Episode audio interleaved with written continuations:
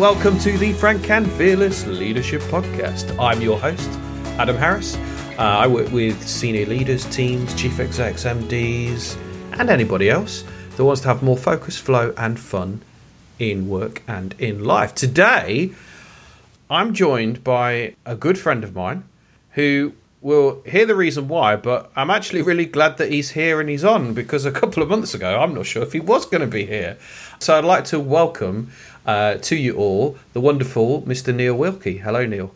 Good day, Adam. Lovely to be here. Thank you. So, Neil, let's kick straight off because you are known, regarded, respected as somebody who works in the realms of relationships. Let's start with what is a relationship? That's a very good question. We all have relationships, whether we're aware of them or not, with any human being we come across. And that relationship may be very short or it may be very long. It may be very wonderful or it may be very bad. And they impact not just on us, how, how we feel, but also on the other person and how we make them feel through what we do. So relationships, I'd say, is, is the glue that holds the whole of the world together. So how long have you been? Because you and I met through um, Vistage, the organisation for uh, peer groups for chief execs and MDs, etc. But you've always kind of had this passion and desire to work specifically on on relationships. W- where did that come from? How did you kind of get started into into that realm? I probably got started about 15 years ago, but I, I, I guess, as most things, it comes from my early life experiences. So, yeah, my, my parents uh, provided a stable background, but it didn't feel like a loving background because they weren't really able to express their feelings. So, for a big part of my life, I was trying to get praise from my father, but that never happened. And I realized when he died, when I gave his eulogy, that because of where he grew up, which was effectively in World War II in Bomber Command, going up every night knowing that the likelihood is he had not come back, you know, what that does to somebody's feelings, whether he just had to suppress feelings to get through what he was doing. And that continued to play out through through his life. And it took me until my 40s to realize okay, I was never going to get praise from my father, no matter what I did.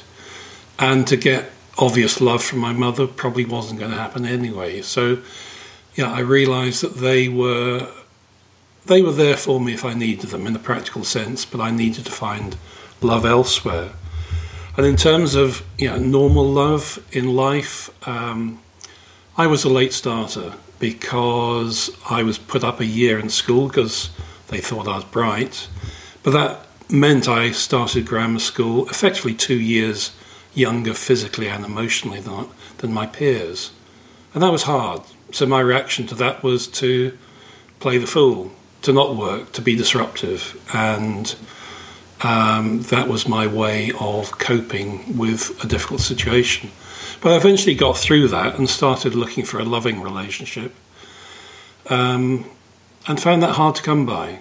So yeah, I was married for three years. That didn't work out because she liked having relationships with other people, uh, then married for 22 years, and that was okay. Was it love? I'm not sure it was actually.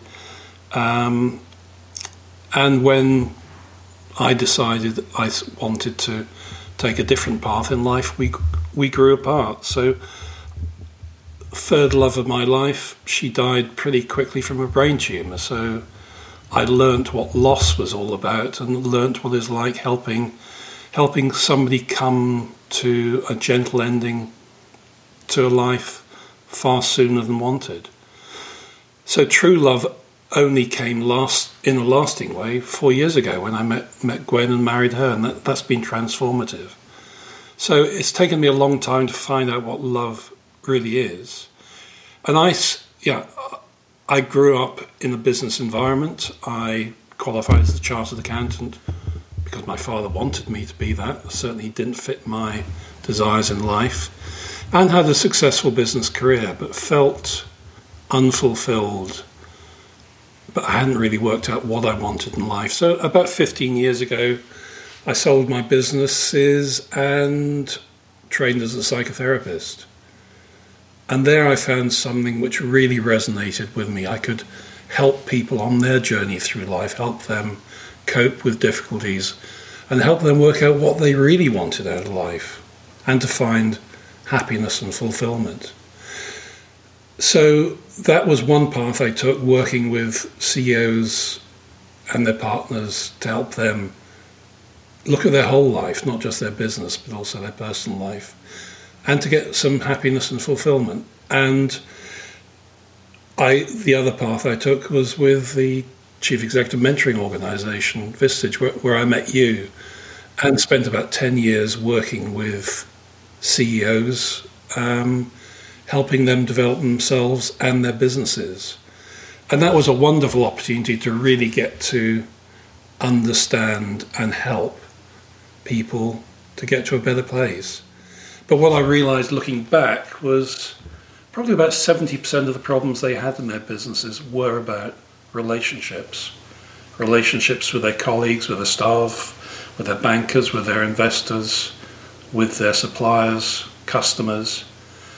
And they didn't really know how to deal with those relationships. They just if there's a problem employee, they just hoped they'd go away eventually, and maybe a couple of years when nothing had changed, they'd get rid of them. Uh, but that was all very unsatisfying. So to help them get to the core of what the relationships were, or what needed to change, became my mission. So, yeah, I'd been working with relationships for about 15 years and it became a real passion for me on my honeymoon, which is a strange time to unleash that sort Ooh, of passion. Go on, tell us more.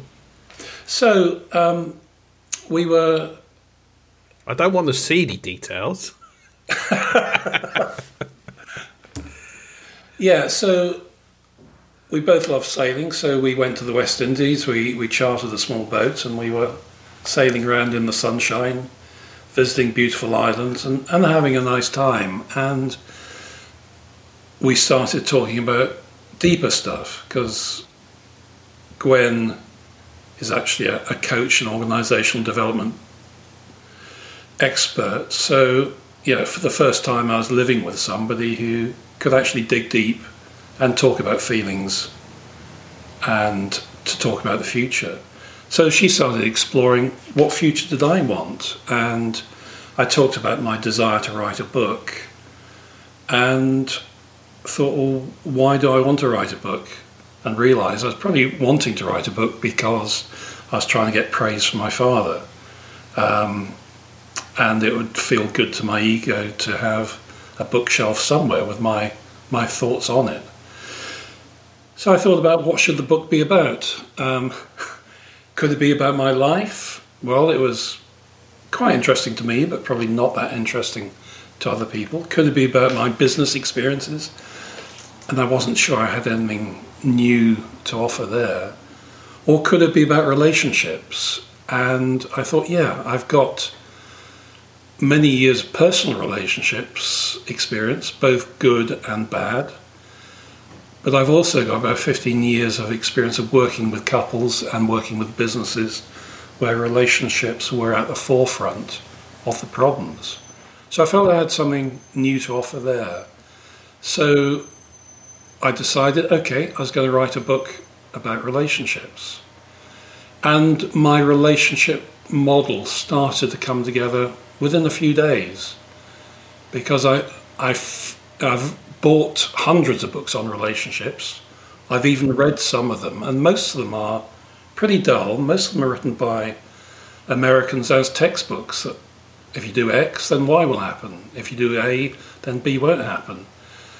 And I thought what was needed was a different style. So I thought maybe if I wrote it as a story, as a parable, so that people could engage with a couple going through relationship problems, and they could see both perspectives because what struck me in my work is one of the couple would look at exactly the same situation in the one way, the other would look at it in a very different way. And my view is in a relationship, there is no reality, there's only perception. And I, I was just going to say, Neil, I bought a number of your books and I've I've given God knows how many away. And what I love about your book, it is this aspect of coming at it from both sides. Uh, a speaker friend that both you and I know, Paul McGee, uh, speaks about this aspect of if you imagine a beach ball with uh, six different colours on, um, what you see is very different to what I see because we we've got diff- we've got different perspectives. What I loved about your book was writing it from the perspective of the of the husband in the relationship and then the wife in the relationship. And I found myself reading it and kind of going, "Oh, what? Yeah, okay." And and and everybody that I've passed the book on to says the same thing. It's it's for me, it's a true art of genius. Of what what led you to think? Do you know what? I'm going to write a book which is going to be the same story but from two different perspectives. Yeah, what, what, what was that moment made, made me think, yeah, that would be a great idea. Um, I wasn't quite sure what the trigger for that was, but through my work with couples, it was fascinating hearing one person's story, hearing the other person's story, and making sure they both heard each other and understood their perspectives.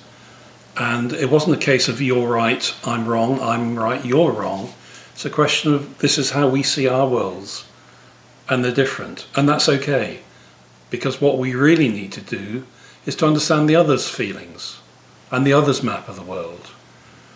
Um, so when I made the decision I was going to write the book as a story rather than as a textbook, I thought, yeah, it makes perfect sense to have two people telling their story differently. What what I love about you, Neil, and you've already said it, and we're only a short period into the uh, into this conversation, is that you are so raw, so vulnerable, so authentic. Is that you share so much of yourself? Have you always been like that, or is that something that you've you've learned over the years? No, that's that's very new, um, and yeah, I was brought up to be very closed, not to express feelings because yeah, big boys don't cry and don't show feelings because that shows you're weak. Um, so my feelings leaked out in being disruptive, I guess. And throughout my early work career, I spent a lot of time just being frustrated that everything I was doing was a task and nobody was allowed to express how they felt and that just felt wrong to me. So it was only 15 or so years ago when I started working with psychotherapy and with relationships that I realized to actually express how I felt was incredibly powerful and very freeing. And yeah, my work with CEOs and mastermind groups I felt it was a real privilege to be able to dig really deep into them and their lives and to create the space in which they could talk about stuff they had never felt able to talk to anyone about.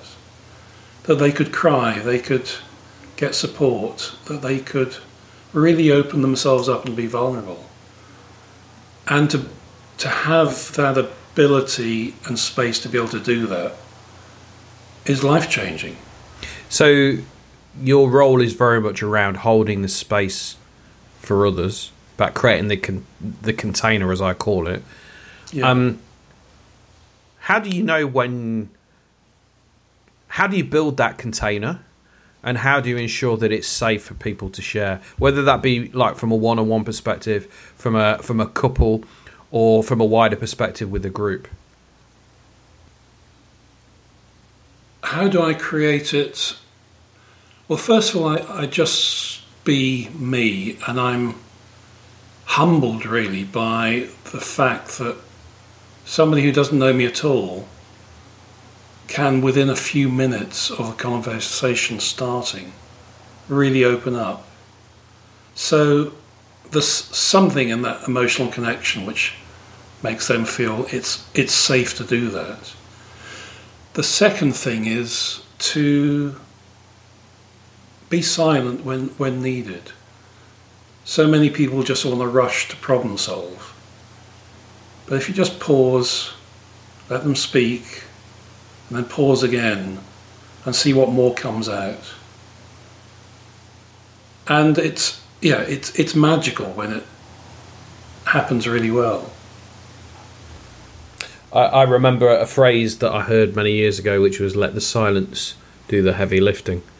Yeah. Um, and you know, often as a as a coach or as a as a leader, knowing that you're not gonna you're going to say something and then you're going to not say anything and allow the other person to say something. I think there there's definitely this uh, magical dance that that that happens between uh, you and the person that, that you're with. Let me ask you, um, what makes a good relationship and what makes a bad relationship? Okay. Um, so my relationship model, the relationship paradigm, which I which I created sailing around the Caribbean four or so years ago, I I worked out, you know, from all the couples I'd worked with, there were six key elements in the relationship. First is communication, being able to talk to each other and express how you genuinely feel and be listened to. The second one is connection, and that is that mysterious place where two individuals just feel joined together emotionally, just feel that they are inhabiting the same space together. And that can just be a look, it can be a touch, or it can be wild sex swinging from the chandeliers, but it's just in that moment, um, yeah, feeling the world has stopped and they're the only person. That is key to a good relationship. The third is commitment, because relationships are actually bloody hard work. Um, we're brought up with the view that you fall in love and you're transported off on this lovely fluffy cloud into the pinkness of the, the world. And yeah, falling in love is wonderful, but staying in love is really hard work because it requires you to be vulnerable, it requires you to work on the us of you as a couple, and it requires you to focus on something outside yourself at times. So the next element is is fun. Um, fun is hugely important to us as human beings. If we're not having fun, then we're missing something in life. And as Peter Drucker said, there's only two reasons for being in business. One is to make money, and the second is to have fun. And if you're not doing both, you should be doing something different.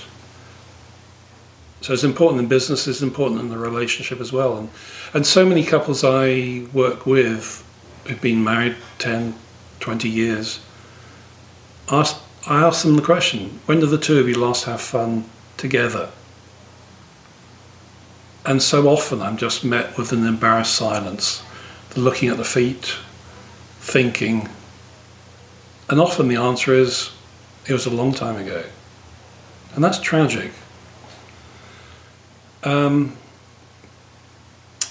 so the fifth key element in the relationship is growth. Um, it's like like a plant; it needs to be nourished, it needs to be watered, it needs sunlight, and it needs to grow, otherwise, it's just going to die off. And it's not just growth of the relationship, it's growth of each individual in the relationship. And what happens quite often is one, one of them grows, the other just stays as they were and feels frustrated and outclassed by the other. It happens a lot with the man typically who has a career and focuses energies on that and the lady's left at home with the children.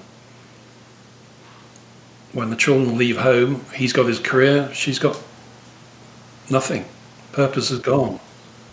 So the sixth element is is trust, and trust is assumed to be there until something happens to disrupt it.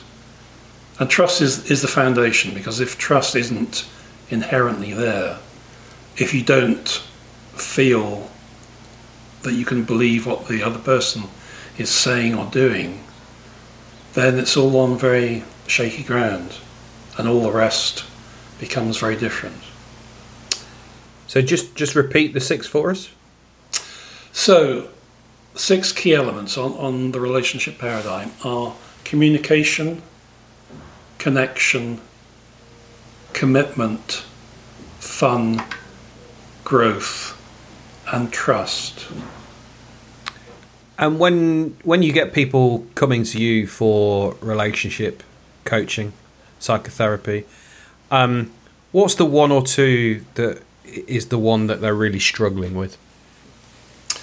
It's normally communication is the first one to start to create the problems. Mm-hmm. You know, he, she doesn't understand me. I can't talk to them. They don't listen. Um, if I do talk to them, they just try and solve the problem when all I want to do is to be understood. And when the communication starts to go, everything else starts to go as well, and people drift apart, separate emotionally. So, if there's people that are listening to this who are like, hmm, there's certain aspects of those points that you've made which uh, um, I'm feeling, thinking, um, not getting. What What's the one or two things that you would be recommending that they should be doing first? The first is to create time and space where they can just listen to each other, explore how they feel. And they need to be able to ask each other questions. So often, people, if they pick up the, uh, their partner is unhappy, the question they ask is, Are you okay? And the almost inevitable response would be, Yeah, why? Whereas if they instead asked, How are you feeling right now? that might create a much better response. How are you feeling gives them permission to talk about their feelings. And the right now keeps them pinned down to that moment.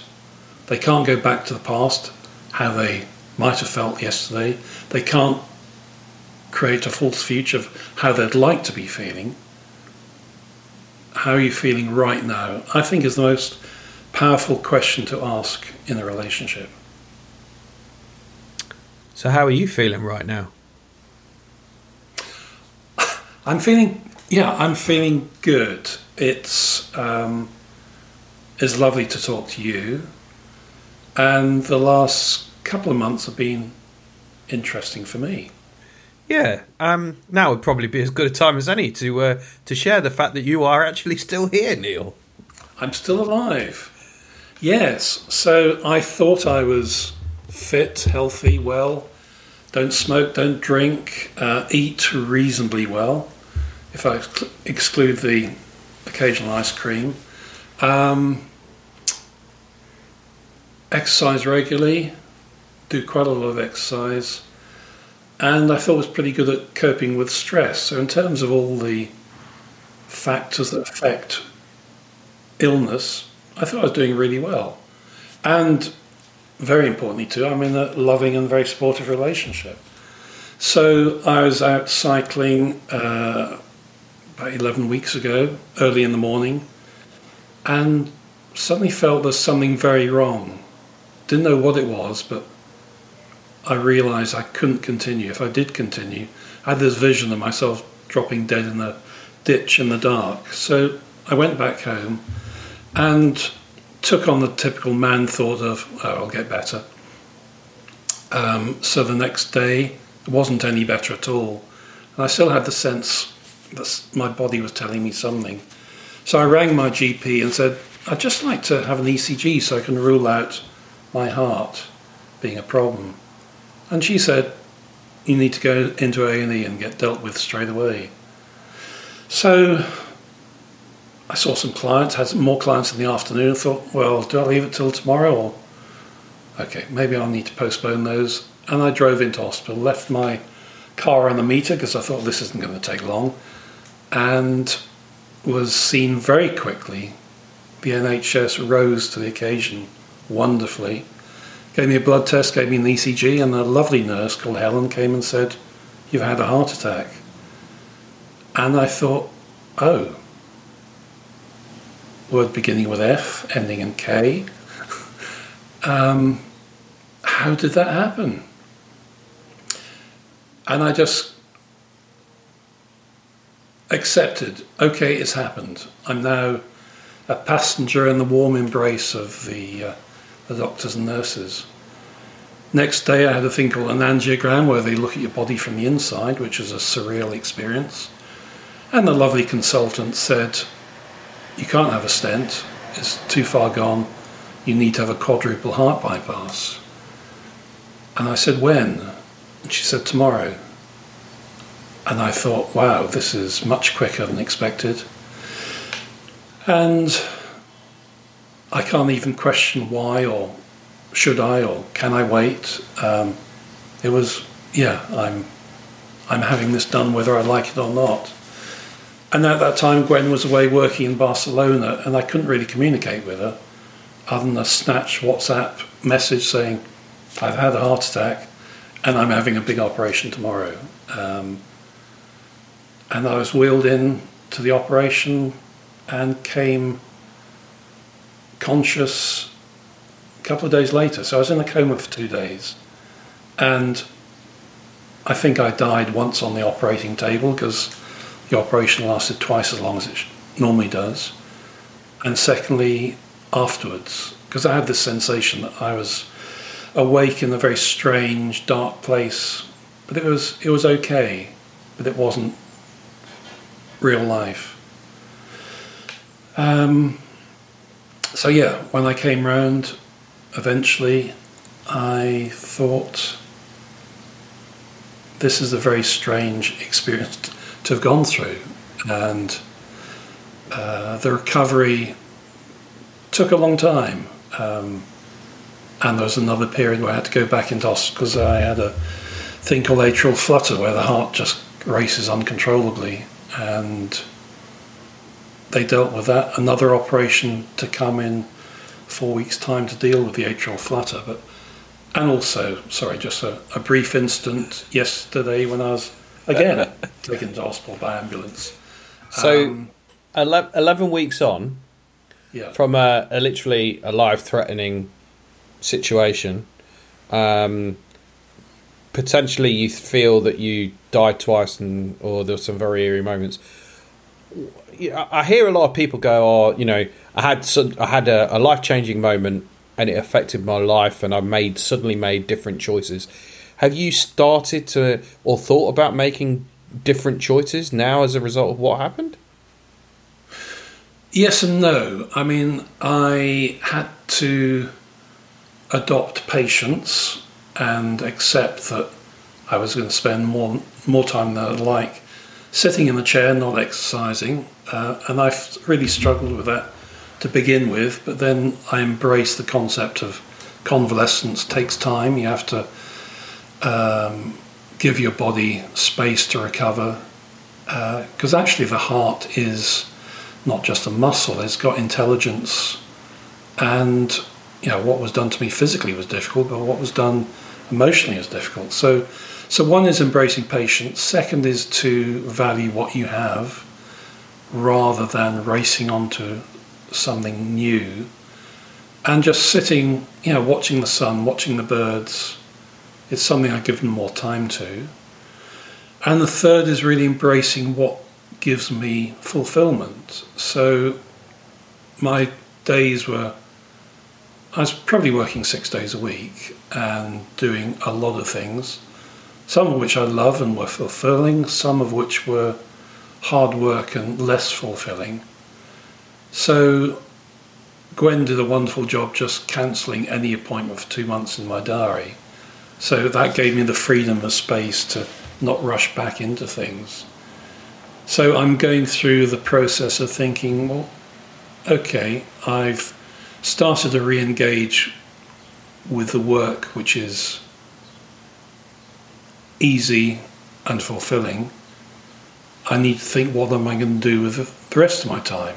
Do I just relax or do I do I do more work? So I'm allowing the universe, the time and space to tell me what, what to do next. So, So you, you, spoke a lot uh, about relationships, and obviously that's your topic. How, how have your relationships changed, if at all, in the last 11 weeks? it's first of all shown me um, just how much love there is around me friends, colleagues, relatives, people I haven't spoken to for some time. To really be able to reconnect with them and have their support has been wonderful. Uh, Gwen has been absolutely magnificent in being supportive, being my carer for quite a few weeks, but also helping me realize if I died tomorrow, it would be okay for me, but it would leave behind a lot of sadness. And I don't want that. So, yeah, it's important to, to carry on and to continue to love and support other people around me. What I hadn't really come to grips with, except in the last week, was the impact of all of this on other people. You know, the, fear, the the anger, the sadness that has been generated, particularly in Gwen, and the need to understand that and help support her through that. So, in terms of relationships generally, it's strengthened that although I was in a pretty good place, but yes, it's made it even better. And it's given time and space to talk more about life and the meaning of it. Um, Neil, let's just talk about uh, relationships at work. So we, we've spoken about your relationships, spoken about uh, relationships in a, in a couple, but I often speak to chief execs, MD, senior leaders, and you know, ah, I just don't get Dave. He just doesn't get what I want him to do. Um, as you take the relationship paradigm as a as a concept, how and what is it that leaders should be doing more of and less of with regards to the relationships that we have within the workplace? Yeah, relationships at work are, are a huge problem. As I might have said earlier, I reckon about 70% of business problems are down to relationships. And the relationship paradigm model I created was for couple relationships. But I realized about a year ago it's perfectly suited to the business world as well. Because in a good working environment, you need to be able to communicate with your boss, with your colleagues, with your staff. You need to all be committed to the purpose and the future of the organisation, all heading in the same direction together. And you need to be connected as well. There needs to be the trust, there needs to be the ability to, to be vulnerable with each other and to talk about how you're feeling. Because, yeah, so often people put a mask on when they go to work and they pretend everything's okay. But actually, if you've got that connection, if you feel the other people have got your back, then you can be vulnerable. Fun is hugely important. As Peter Drucker said, the only reasons for working is to make money and have fun. And how many organizations is fun allowed? How often are you allowed to laugh, allowed to do silly things? And it seems to be forbidden, and that's that's just wrong. Um, next area is about growth. Yes, the organisation needs to grow, but that doesn't just have to be growth in turnover, growth in profit. It can be growth in in its purpose, in changing the world, and the individuals need to grow as well. They they need their desire to be uh, better human beings fed by their work because work takes up a huge proportion of their time. And lastly, trust. You know, if you don't trust your boss, if you don't trust your staff, if you don't trust your colleagues, then suspicion is under the surface, and that's quite toxic. So, as a leader, what's the one or two things that they should be doing daily, weekly? What's the consistent things to ensure that you've got high performing relationships? Okay, the, the main things I would say is first of all, it comes back again to communication. It comes back to helping people express their feelings, help them talk about their life outside of work, help them talk about how they're feeling about the work they're doing, whether they got the autonomy they need, whether they're frustrated. Um, yeah, and to ask that feeling question how are you feeling right now? And if, if the organisation has regular coaching sessions, the boss to their staff, um, yeah, bring in that dangerous question. How are you feeling rather than how's work going? And secondly, I would say is about ensuring, first of all, the business has a very clear purpose, ensuring the business has a strong why, that the staff are signed into. Because if they don't know what the purpose is, they're working in a vacuum. If they don't agree with the purpose, they shouldn't be there. Mm-hmm. So making sure the purpose is clear, making sure everyone is actually committed to achieving that is hugely important. Uh, I'm just watching uh, a TV series at the moment on Apple TV called Severance. It's really quite interesting about uh, how the staff go down in an elevator and they have an innie and an outie. So when they go down in the elevator, as soon as they've had this, in theory, microchip put into their heads, they can't remember anything about their outside life. So they they go down into a into a basement.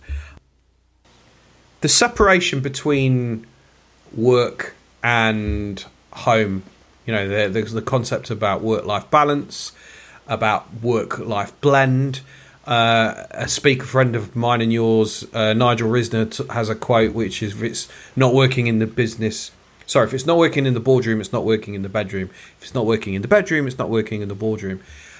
How and what, as leaders, should we be doing to navigate the relationship and the dynamics between what happens at work and what happens at home? First of all, they need to realise that they're, they're not separated, and when somebody gets in the lift to, to go up into work, they can't leave their personal life behind. It does impact on how they're feeling, does impact on their commitment, their performance, and it's difficult to segregate the two. So people talk about work life balance as if they're two separate things. I say there is life. Part of that life is work, part of that life is home, part of that life is other things as well. So you, you can't neatly uh, put a boundary between the two of them. You need to look at what's going to make you as a person achieve your values, what you want. You know, my my values, for example, my three key values are love, fun, and fulfillment. And I get those at home, I get those at work, and the two aren't different. I don't become a different person when I go to work just wanting to earn money.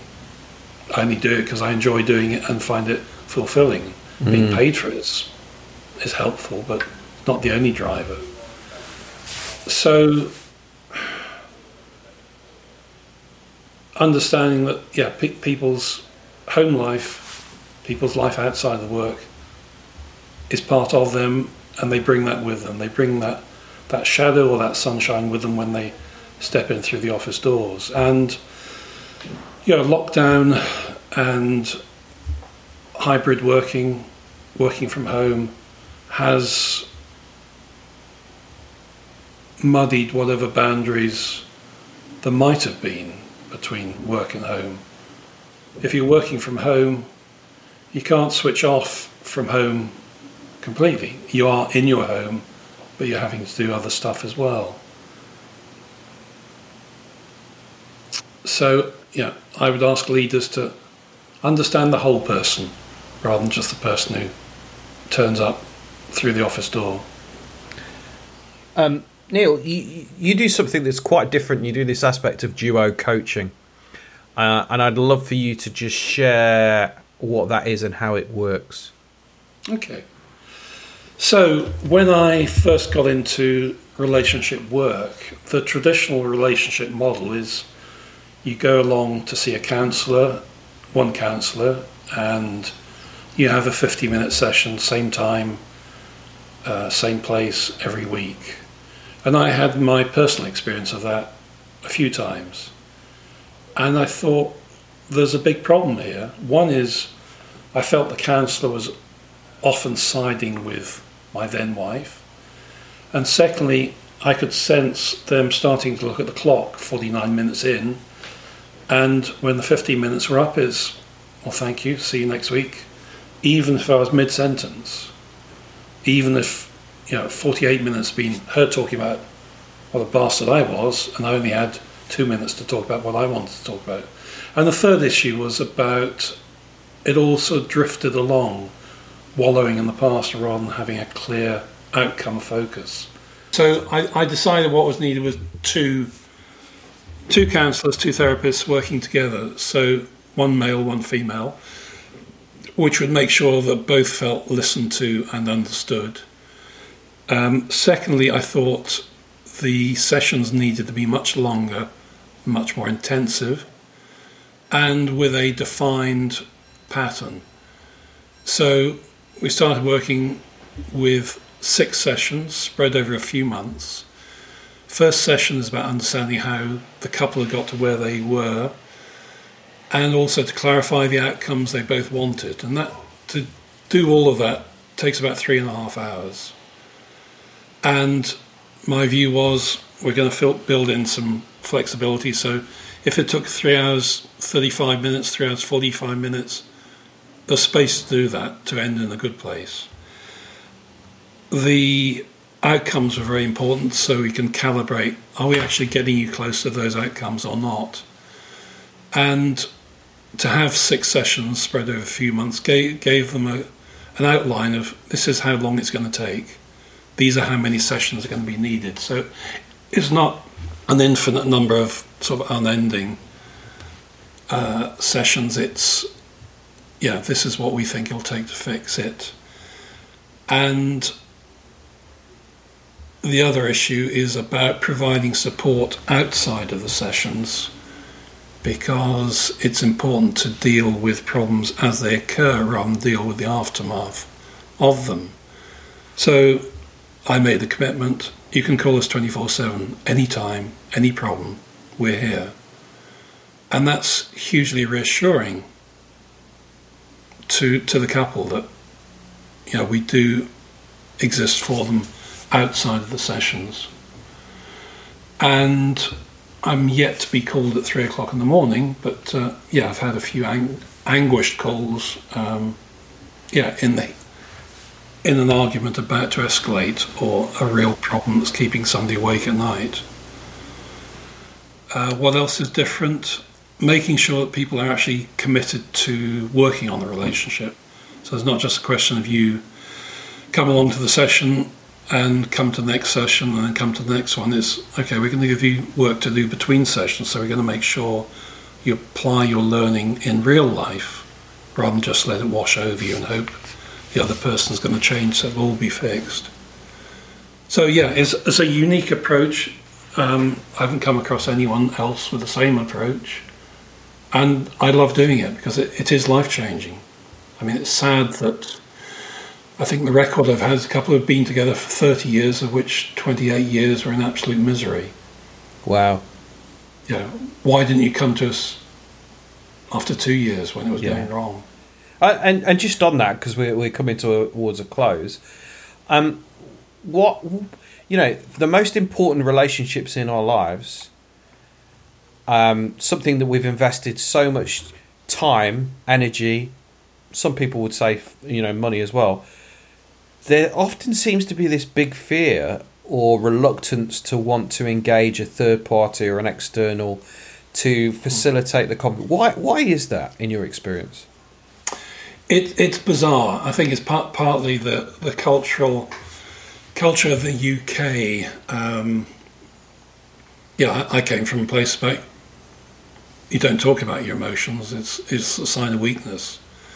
In the US, it's much more accepted, but um, you've just got to get people through the door to understand that their life could be so much happier if they're able to talk about the feelings, talk about the differences, and resolve them. But so often people try and buy replacement happiness. They go on expensive holidays, they buy a bigger house, they buy a flashier car, but they're still not happy. And they're living with somebody who they're not in a great relationship with anymore. And to help people understand that actually your life could be so much happier, a relationship with somebody you once loved could be so much better, and it's actually very easy to fix. Mm. But you can't do it yourself. Yeah, if, if your car was making funny noises, would you try and fix it yourself? Or would you try and would you take it to an expert, a garage, who can plug it into their machine and tell you exactly what's wrong and fix it? So, for a number of people listening, uh, as I'm sure it's probably the case with a lot of people, is they don't know where to go. Where are the resources? What, who should they be looking for? Uh, what would your recommendations be if people would like help? If they'd like help, um, first of all, to talk to their partner to make sure their partner understands and is aligned with that. And yeah, depends where they live, um, depends what their problem is. But I created a website, the relationship paradigm, to try and reach a much wider audience than I can reach face to face. And um, what I put together there was a, a, range of resources which are accessible and free, and an, also an online program which people can sign up to, which will help them get to a better place. But yeah, anyone who's listening to this who needs to talk about relationships, who needs some help, very happy to do that, whether it's relationships at home or relationships in business. I can I can talk, I can listen, I can point them in the right direction and see yeah, what journey they want to go on. Because yeah, my my very wonderful coach who's probably sitting in a room somewhere in New Zealand, um, when I first started talking about my my book, which I'd started writing, when I talked about what I was planning on doing, he got me to create a new mission for myself, which is to impact and improve 10 million relationships around the world in this decade. And that's, yeah, feels really important to me. It feels also I'm doing what I can with what I have to help humanity to a better place. I, I love to do that. And for those you you can't see, but as Neil says that, you can see the big grin and smile on his face. But I'm sure you can feel as you listen to this, you can feel with the heart how much this actually means to to Neil uh, and all of the lives that you have changed, and I know that you will you will change as you move forward. Uh, Neil, last question. Um, you spoke about fun in a relationship. What do you do for fun in a relationship? um, we do a lot. Some sometimes planned fun, sometimes just happens. So, um,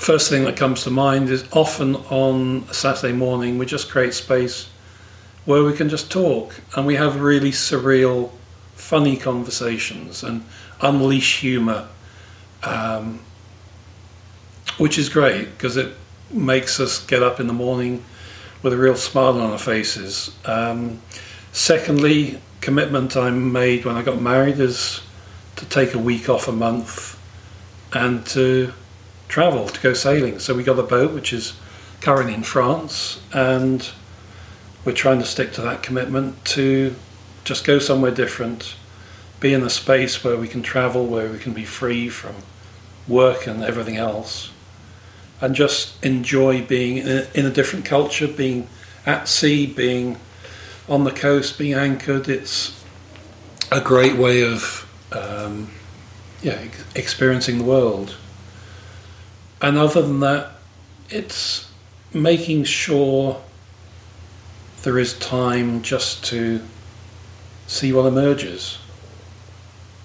And yeah, scheduling stuff is good, but accidental fun is actually even better. Neil, thank you ever so much. Um, you're, you're, you're, you have a huge amount of energy, but your pace and your slowness and your steadiness is just. Uh, I, I, I just love speaking to you. Um, as Neil mentioned, if you want to find out more about him, please go to therelationshipparadigm.com. Uh, a lot of resources there that are available. And as I mentioned before, he has an amazing, fantastic book. Uh, as I say often, if you have enjoyed listening to this podcast, please forward it to just one person because you never know that this might be the podcast that they need to listen to today, tomorrow, or next week, which is going to impact them as a leader, as a as a human, um, and they can just take great joy from the conversations that I have because I take a huge amount of joy. Um, till next time, I'm Adam Harris. This is the Frank and Fearless Leadership Podcast, where I help individuals, leaders, businesses have more focus, flow, and fun. Till next time, bye for now.